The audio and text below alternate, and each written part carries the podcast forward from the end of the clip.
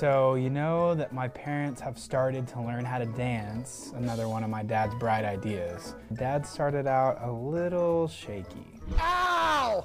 Call somebody! It hit my dad pretty hard, and I was happy to try and help cheer him up, but I may have done a little too good of a job because I think we might have created a monster.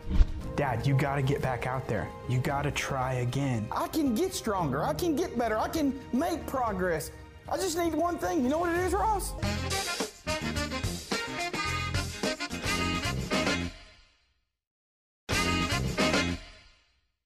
He's really going for it. Like, talk of an intervention going for it. So, Dad's been traveling the world on what he calls this vision quest, tracking down the best of the best dance teachers. He's going to Moscow and finding ballet teachers. He's hanging out with the B boys in Philly. And mom's calling it a three quarter life crisis. I don't know who's right, but what I do know is that Dad is on fire for dance. Dancing. I think that my mom thought and hoped that this would be the end of dance for my dad, but we all know it's just the beginning. This is something that like all families do, right? Like I'm not crazy or anything.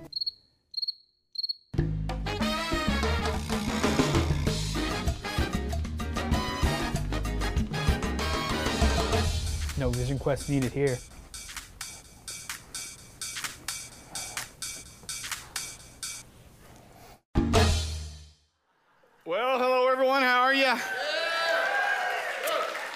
I'm Toby. I'm one of the pastors here at Cross Timbers, and whether you're joining us at Denton or joining us online, I know what you're thinking. Number one, you're thinking, why is that kid wearing his wife's shirt in that video? I know that's the first thing you're thinking. Come on, somebody, that's funny.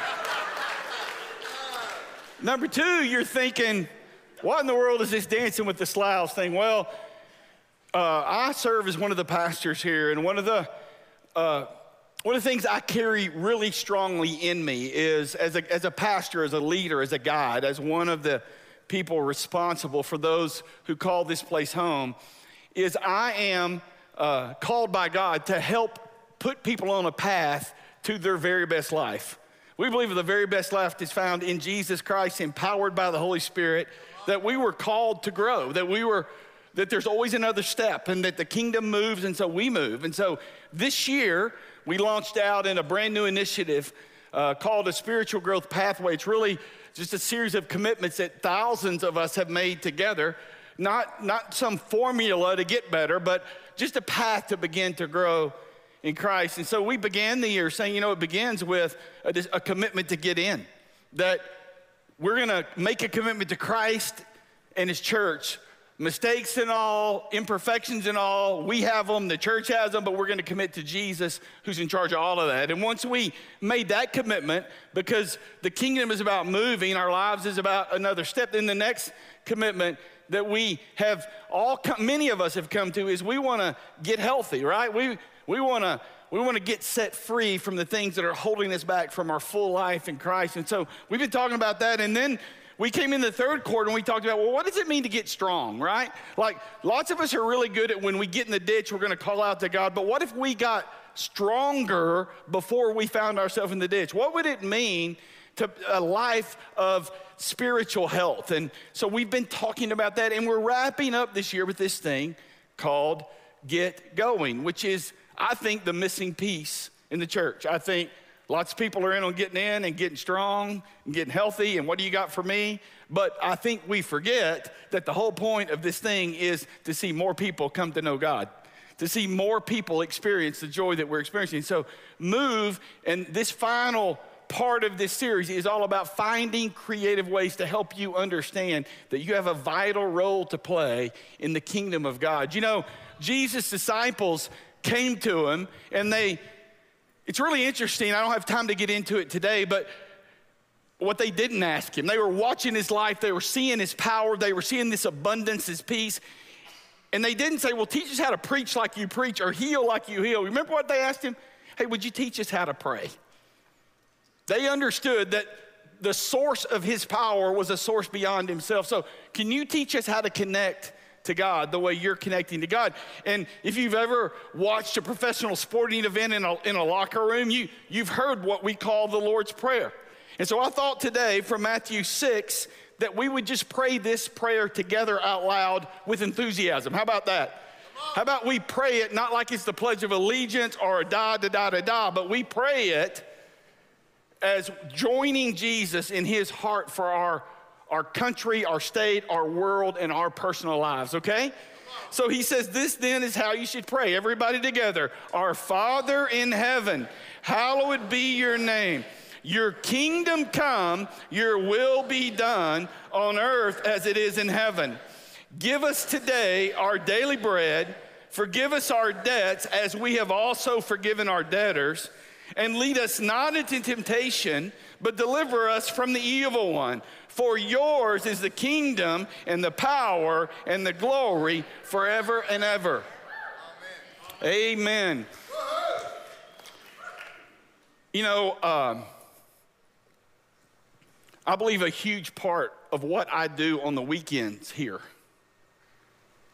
is to give you what I am sensing is God's perspective about the world we live in. I think that's a, I think if, if I don't do that, I have failed in my responsibility here as a pastor. And it's a different perspective because we live in a world that we can see, and yet we operate in a kingdom that we cannot see. But the answers to life's questions will never be found in a world that we can see, but in a kingdom that we cannot see. Okay? And when we pray, Our Father who art in heaven, hallowed be your name, may your kingdom come and may your will be done. I'm wondering if we truly understand what we're asking God to do.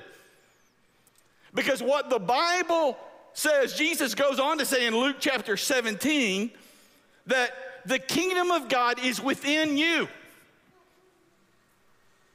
The kingdom of God, a very real place where there, the rule and reign of Christ, where there are kingdom values, where there's kingdom perspective. Christ in you is the hope of glory. So when you're saying, may your kingdom come, you're not saying, hey, beat me up, Scotty. You know, what you're saying is, God, would you release your kingdom out of my life in the lives of people that I'm around? So you've got this world that we live in, that we see, with all of its imperfections, all of its junk, uh, all of its misplaced values. And then you've got a kingdom that we cannot see, and there's a gap in between your, your will be done, your kingdom come, and what we live in. Is this correct? Look at me. The church was designed to stand in that gap. Why? Because the kingdom of God is within us. When I say the church, I ain't talking about a building, I ain't talking about a denomination, I'm talking about you and I'm talking about me. Okay?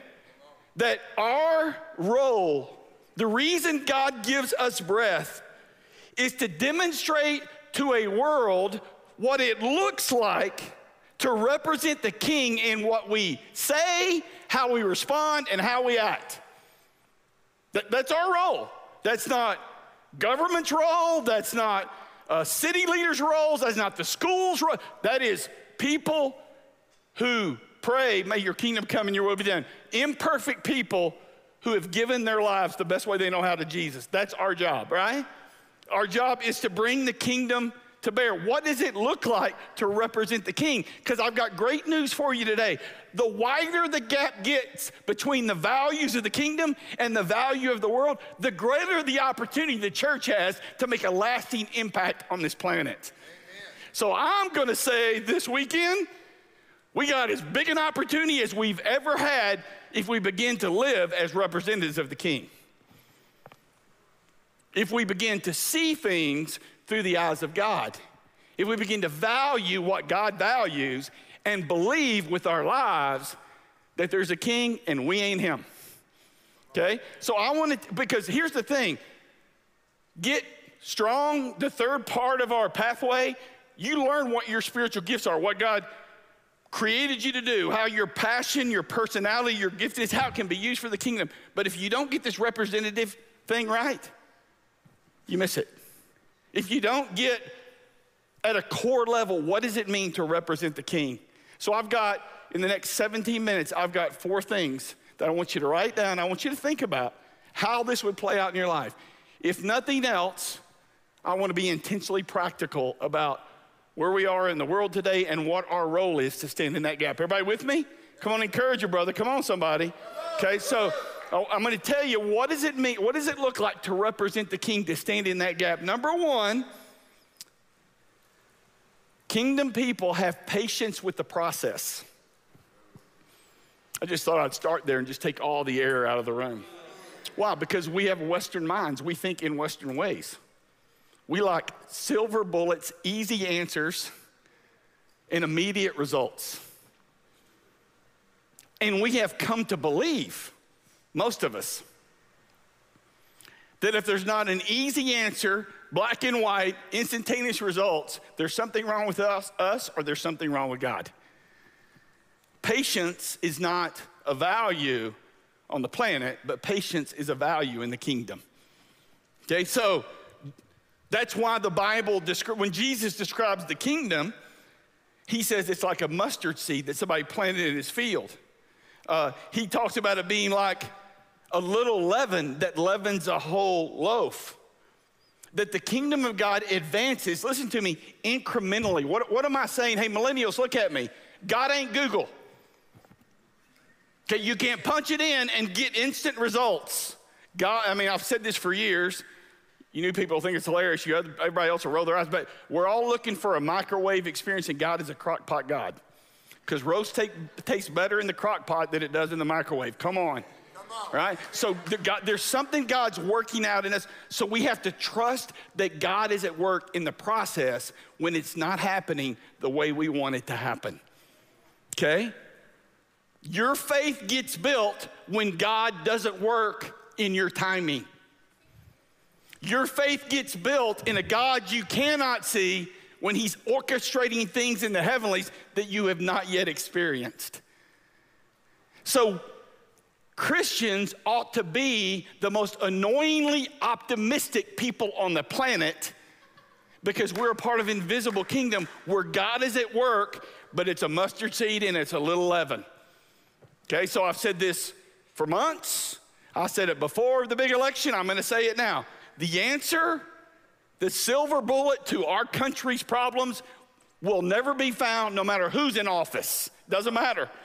Okay, and there's no quick fixes. It took us a while to walk into non kingdom values, and it's gonna take us a while to walk out. But God is at work. God is at work. Okay, so there's patience in the process. And here's the great thing like, I'm not the sharpest knife in the drawer. I mean, I'm, i want the low hanging fruit. Look at people amening. First time the man's talked in church for years and he's amening. I, I mean, I'm just, ah, that's funny. I'm looking, Jesus loves you, you're going to heaven, but that wasn't funny. Uh,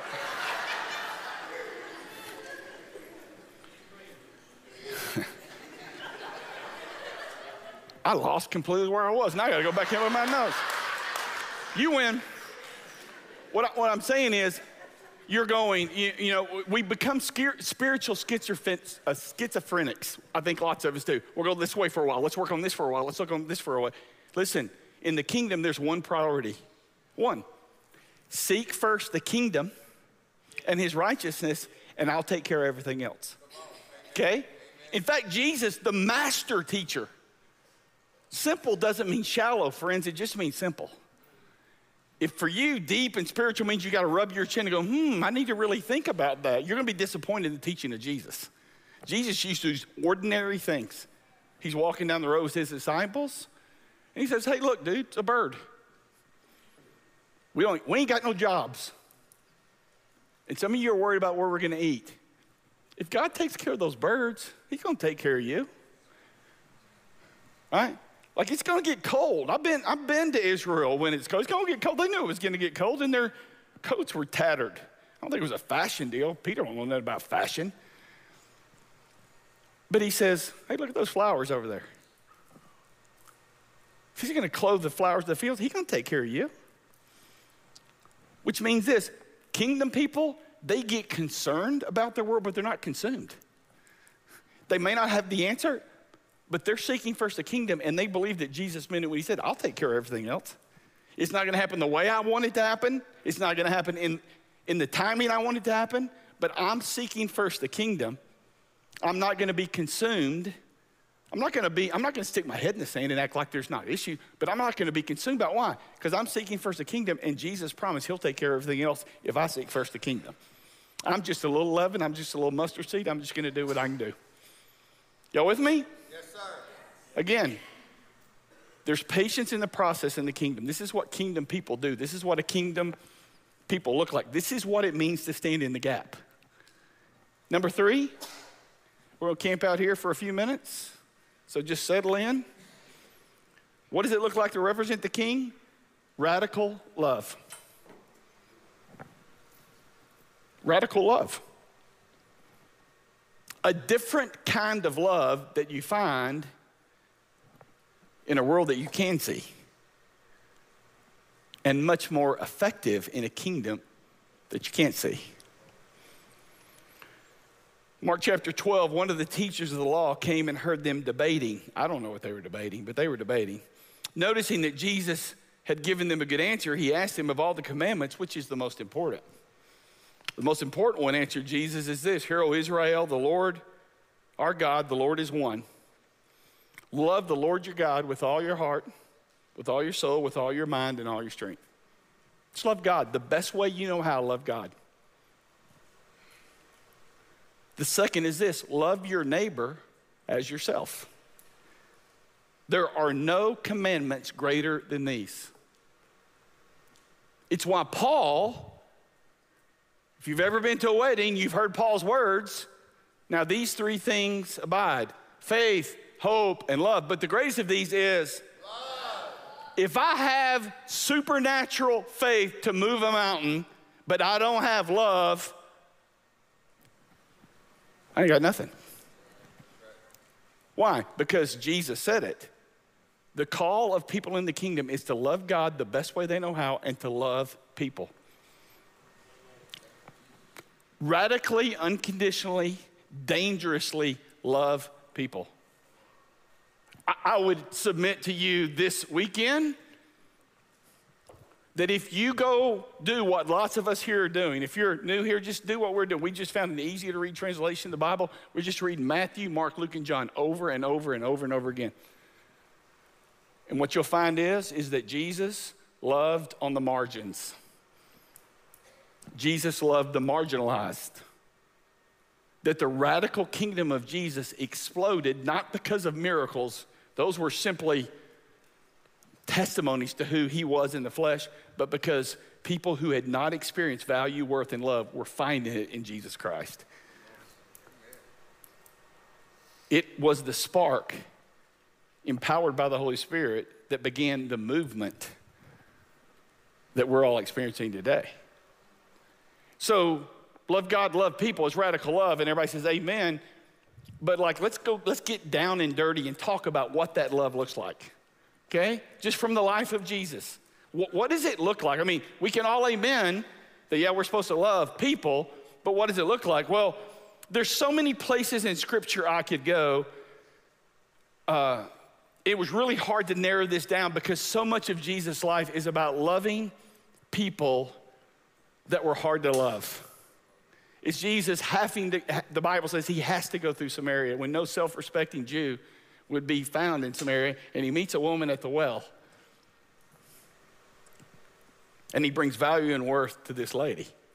We could talk about that story. We could talk about a woman caught in the very act of adultery.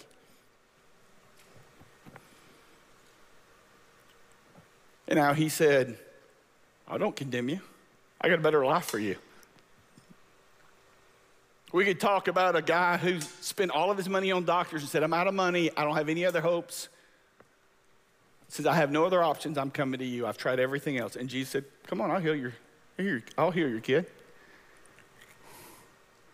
But I love this story in Luke 10 because someone asked the question, and who is my neighbor? If, if, if, the big deal is for me to love my neighbor, who is my neighbor? Jesus says, Well, let me tell you a story. And he tells this story, and we won't go into the whole story, but he, he tells this story about the, the members of the in crowd going down this road in Jericho and coming upon a member of the out crowd that has been robbed and beaten and left for dead on the side of the road. And it's really convicting to those of us who have given our lives to full time ministry, but it ought to be convicting to those of you who have the necessary distraction of a job, but you're still in full time ministry. That it's priests and rabbis and religious leaders, those who were seen at the top, were the ones that ignored him.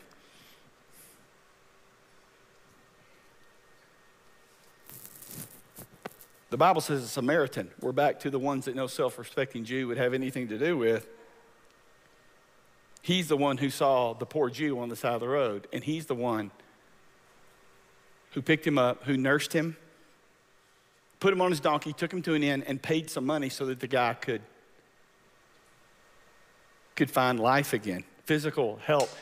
And Jesus says at the end of that, Jesus asked the question so, so which one's the neighbor? The ones that are on the in or the ones that are on the out? The ones who got it right in all these other areas are the one that we won't have anything to do with? And he said, Well, it, it has to be the Samaritan. He says, Then you go and do likewise. Love is hard, man. Love in the kingdom is hard because it goes against our natural instincts. It's risky to love, it's courageous to love the way Jesus loved. I just wrote down some words that when you think about not only this story, supposing, but in the life of Jesus, like I'll just give you four words that I think love looks like. Number one, it looks like empathy. It's a decision to enter the world of other people, not expect other people to enter our world. Right? It's not sending the message as a carrier of the kingdom. As soon as you act like, talk like, think like, and believe like me, you're welcome. It's welcome home. We draw circles not lines. We're looking for ways to include you, not exclude you. It's one of the main criticisms of Jesus, and it's one of the main fears of many believers that keep us from loving like Jesus loved. We're scared to death, some of us who have known Christ a long time. Just to be honest to you, seekers, we're scared to death of being labeled by our own as soft on sin. And then we read the Bible and find out that's exactly what they accuse Jesus of. Why? Because the radical way he loved people. Uh, empathy. Second word I would have you write is this it's the word honor. hey, everybody, look at me. It is possible to disagree without dishonoring someone. It's possible. It's, it's hard, but it's possible.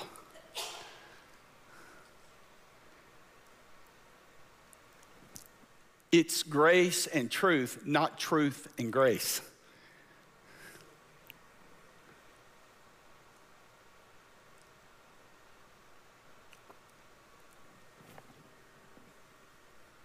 It's honoring people that you don't agree with. In fact, I would say that one of the greatest tests of my faith is to honor somebody that I disagree with passionately about something about. That's where my faith gets forged. It's not hard to love people that I agree with. They're doing, saying, reacting, valuing what I'm valuing. But the mark of a kingdom carrier is I may not disagree with you, but I refuse to dishonor you. That's what Jesus did. He brought value and dignity to everyone he met. You know what's really hard for me, church pay? All you church people, look at me. True confession time. It's really hard for me to see the way Jesus loved the Pharisees because it's pretty easy for me to get Pharisaical about the Pharisees. Go read the book of Luke, and what you're going to find is Jesus loved the Pharisees too. He didn't, he didn't agree.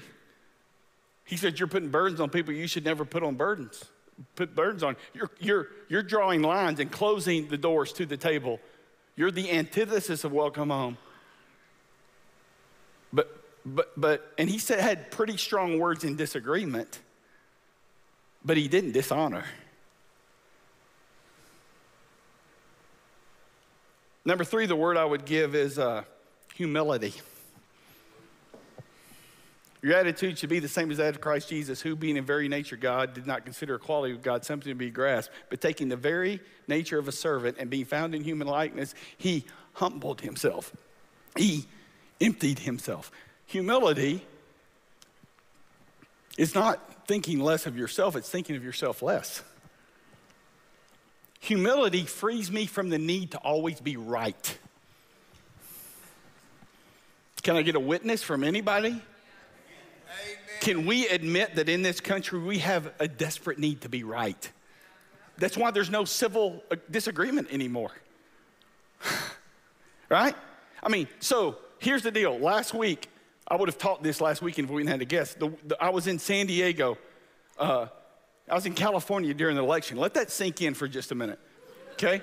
Two hours difference. I'm in church, I'm in meetings, mentoring young pastors. Uh, Mike and I go back. I'm old. I go to bed, man. I mean, I'm go to. It's early, I mean, it's it's late at home, and I'm in bed, and I wake up the next morning, and I've got a couple of texts, and we turn on the news, and we find out who wins the election. And I thought about what I had told you the week before. Some are elated, and some are deflated, right? And I was hoping you were to remember not trite words, but words that would give you hope because we ought to be the most annoyingly optimistic people on the planet because Jesus is still on the throne. There's still a kingdom, right? Jesus is still at work, whether you're elated or deflated. So we go through the day, and I've got meetings all morning, and we're doing stuff with lead pastors, and and and and we get in the car and we get to the airport, and I've got about an hour to catch my breath. And so, what do you do when you have an hour to catch your breath? Come on, so what do you, what does everybody do when you have extra time? I'm going to read some news. And I go to Facebook.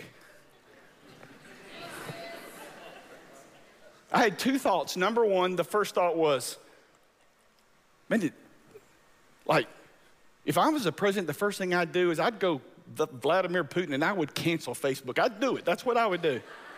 Why? Number one, listen to me, number one, because the divisiveness and the hatred that I was seeing on my screen made me sick to my stomach. And hear me, what broke my heart? It was kingdom carriers. Entrenched in their position. Everybody was taking a stand. Everybody want, I mean, everybody wanted to make a statement. Hey, everybody look at me, especially millennials. The kingdom needs people to make statements not, the kingdom needs less statements and more people taking a stand, and the stand is for radical love. Here's the thing, man. I'm old. I'm getting older. I have discovered that it is impossible for me to get it right 100% of the time. So, my goal is not to always be right. My goal is to always love people. That's our goal, is to love people.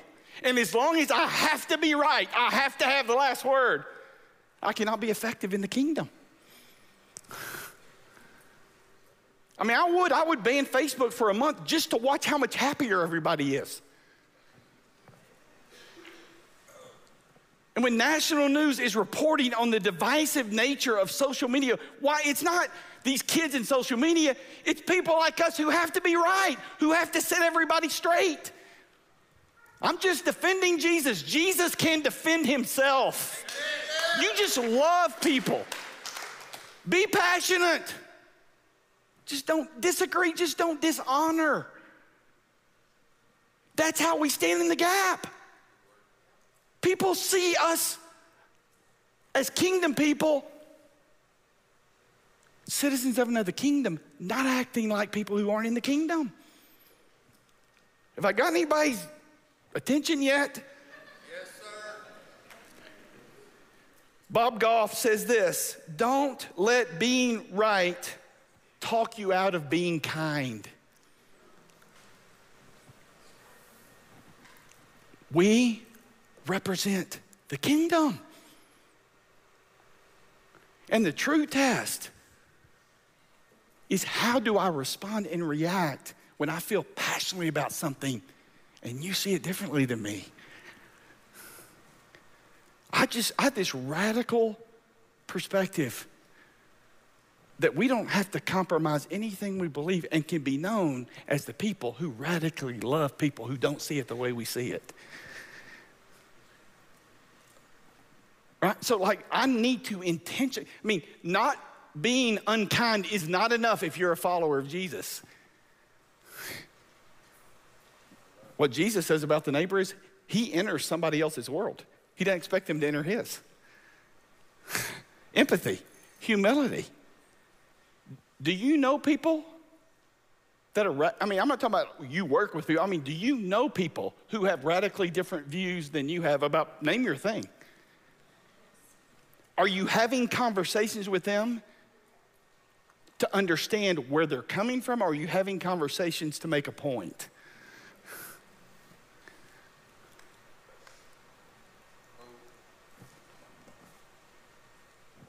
How will we ever stand in the gap as believers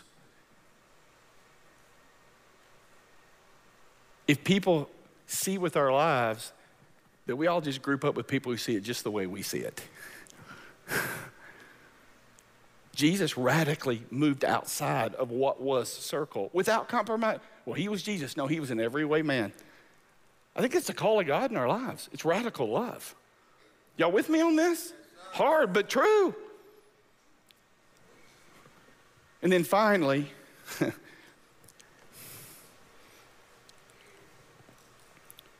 it's patience with the process. It's a kingdom first priority. That's the lens I'm going to look at life. I'm going to fight the need to be consumed. I'm going to care, but I'm not going to be consumed. I'm going to have a kingdom perspective. Number three, it's radical love. And the fourth thing is this we're going to fight for unity in Jesus Christ. Okay? We're going to fight for unity in Jesus Christ. Why? Because Jesus said in Luke 14 that a kingdom divided against itself will be ruined. It can't stand. That the ultimate work of the enemy is to divide God's kingdom.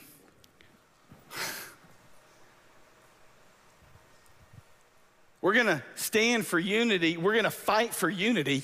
Why? Because it, that was Jesus' prayer for us.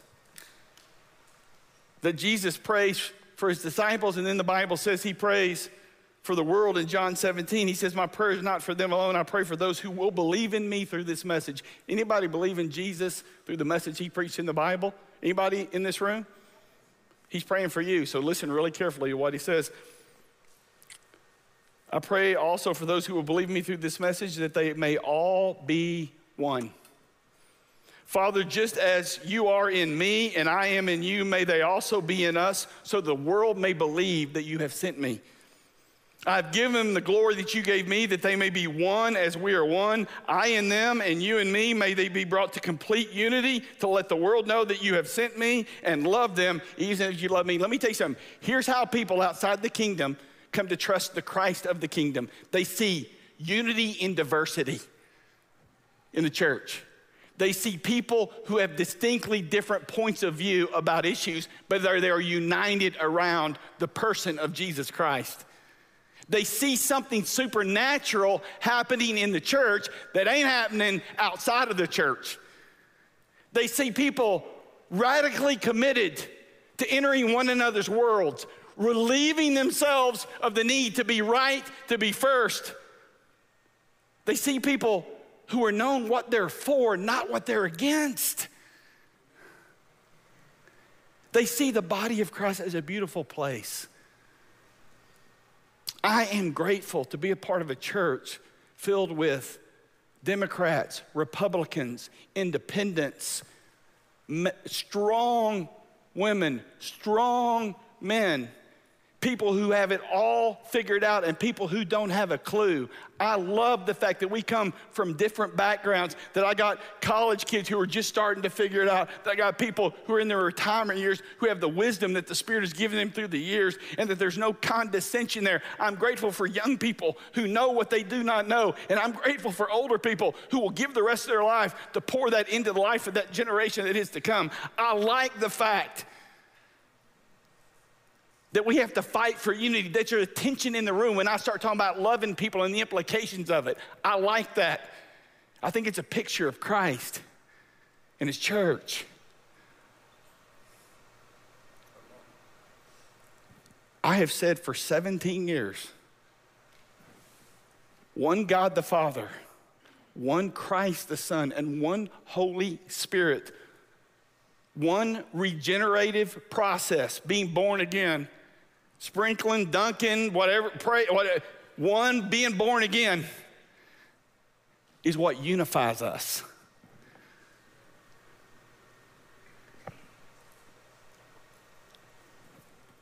red, yellow, black, white, pick your denominational background, pick your political preference, pick your hot button issue. If we agree on those things, we have unity in Jesus Christ. And if we don't, my goal is not to convince you, but to love you. And let the Holy Spirit do his work. It's radical, but we got to fight for unity, man. The world's got to see something here different than what they're seeing everywhere else. I just think, man, like for me, I just speak for me. For me, when I don't radically love, when I let things divide rather than bring together that, that you, you know, you're, you're premillennial, amillennial, you know, it's, we, we fight about these things that when I let those things divide me, it's like in me, it's like this fear that if I don't get it right, somehow God's not going to accept me.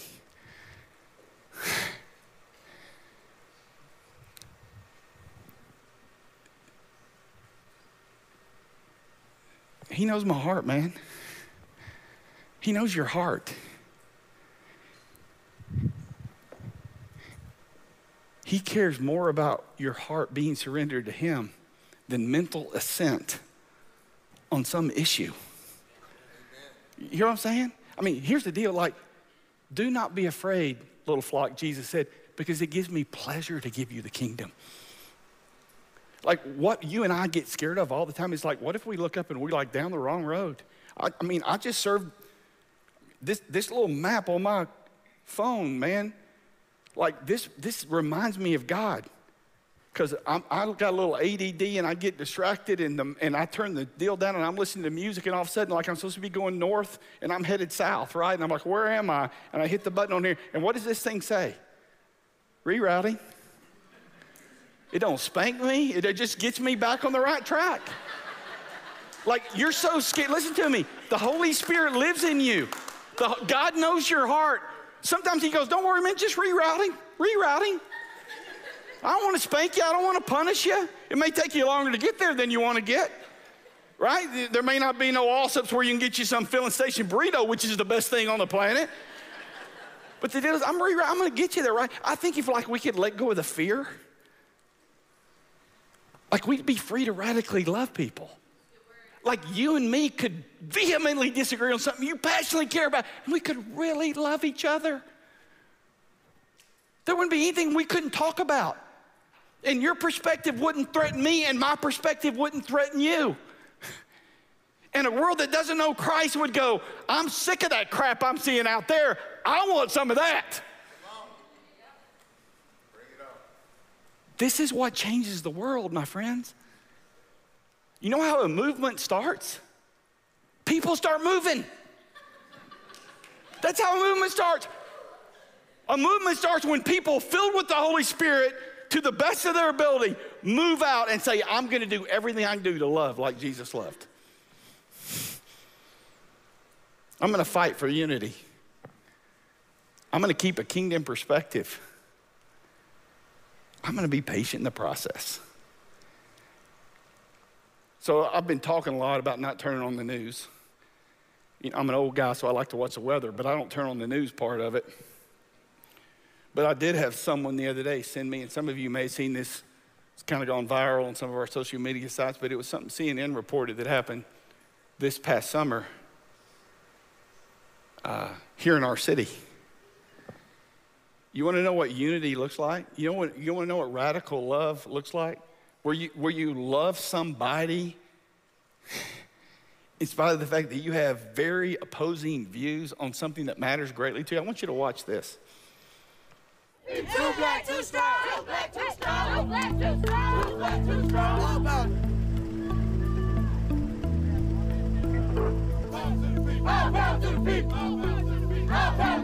I can't just sit back and, and feel this way without trying to change it. You got Black Lives Matter and stuff. We all matter, hell. Hey,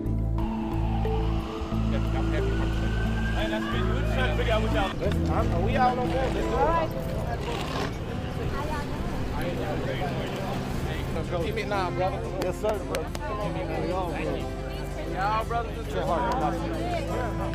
This is how you kick down the wall. This is how you kick down the wall. I'm Cody. Nice to meet you. It's time for us to stop this today. No more walls. Today, we're gonna show the rest of the country how we came together. Everybody get it in here, man. Everybody get it in. Everybody get it in. Everybody, everybody get it in. Everybody get it in. And I, I thank you so much as I am so humble that you allowed us to come a long time ago.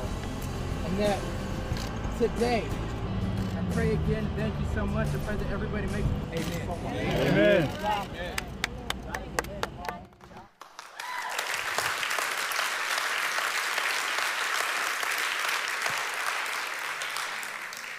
No padded pews, no chairs, no cool worship band. That's the church. Amen. Amen. That's what Jesus gave his life for. You know what the gospel is? Galatians 6 there is neither, we are all one in Christ, no Jew nor Greek, slave nor free, male nor female. We're one in Christ. It's time to radically love and fight for unity and stand in the gap and be the answer to Jesus' prayer. May your kingdom come and may your will be done through me on earth as it is in heaven. Now, everything I just told you that everybody either got mad about or got revved up about is not possible without the power of a risen, reigning Christ in your life. I, I, I don't have that capacity to love like that. In my flesh, I can't do it. But the same power that raised Jesus from the dead lives in me. And here's the deal. Here's the cool thing is all I have to do is step toward Jesus. And he'll give me what the Bible says the will and the power, which means he'll make me, he'll help me want to, and then he'll give me the ability to follow through on what I want to. So I don't know where you find yourself today. We're going to take communion together. We're going to take a little cracker that reminds us that we are one in Jesus. We're going to drink a cup of juice that reminds us that every sin, past, present, and future, was paid for at the cross of Christ, that Jesus saw potential in every person, value and worth, not in where they should be, but where they are. And maybe your prayer this day as you take communion as a believer is Lord, would you give me the power to, to live like Jesus lived? Would you give me new eyes to see? I don't want to conform any longer to the pattern of this world. I want to be transformed by the renewing of my mind, and Jesus, only you can do it. Maybe some of you go, I don't know if I want to. Just, just this, I want you to ask you to pray this prayer God, would you fix my water? Because I ought to want to, but I don't even want to. Would you help me want to? Would you line up my desires with your desires? God honors that prayer. Come on, man. Has anybody ever heard something in church going, I don't want to do that? It may be right, but I don't want to do that. Just ask I'm one of those courageous prayers. Would you fix my water? Because it's broke. I don't want to. And I believe God could do something powerful even in this moment. So if you're a follower of Jesus, I invite you to take this little cracker, to drink this little cup of juice. If you're not a follower of Jesus, this would be the moment for you to say, you know what? I want to be a part of a movement like that. I'll give my life to a guy like that. I'll be a part of a group of people who want to live that kind of life. Warts and all, they're not going to get it right. But, but God knows their heart. I want to get rerouted. This would be the time for you. So, can we pray and we'll receive this together? Father, thank you in Jesus' name. For the way you lived your life and showed us what the kingdom looked like. I thank you for radical love because I need it. I've been so unlovable, so unmovable, so stubborn, so set in my way, so sure of my path, and yet just softly and tenderly. you call me, and even in this moment when I have not arrived, I am a work in progress. There's so much stuff that you need to root out of my life. I am so grateful that you would go to the cross and die for me. And I thank you, Father, that your blood shed on the cross is power over my past, and that your resurrected body is assurance of my power in the future. I'm grateful that I have more authority than I think I have, that I have more strength than I think I have. I have more love in me than I think I have because of you. So even this day, as we take this little cup, we eat this little cracker, we commit and recommit ourselves to the ministry of reconciliation. May our lives be about drawing circles and not lines. May we be honoring. May we be known as a people for something. May your kingdom come and may your will be done. In Jesus' name, amen.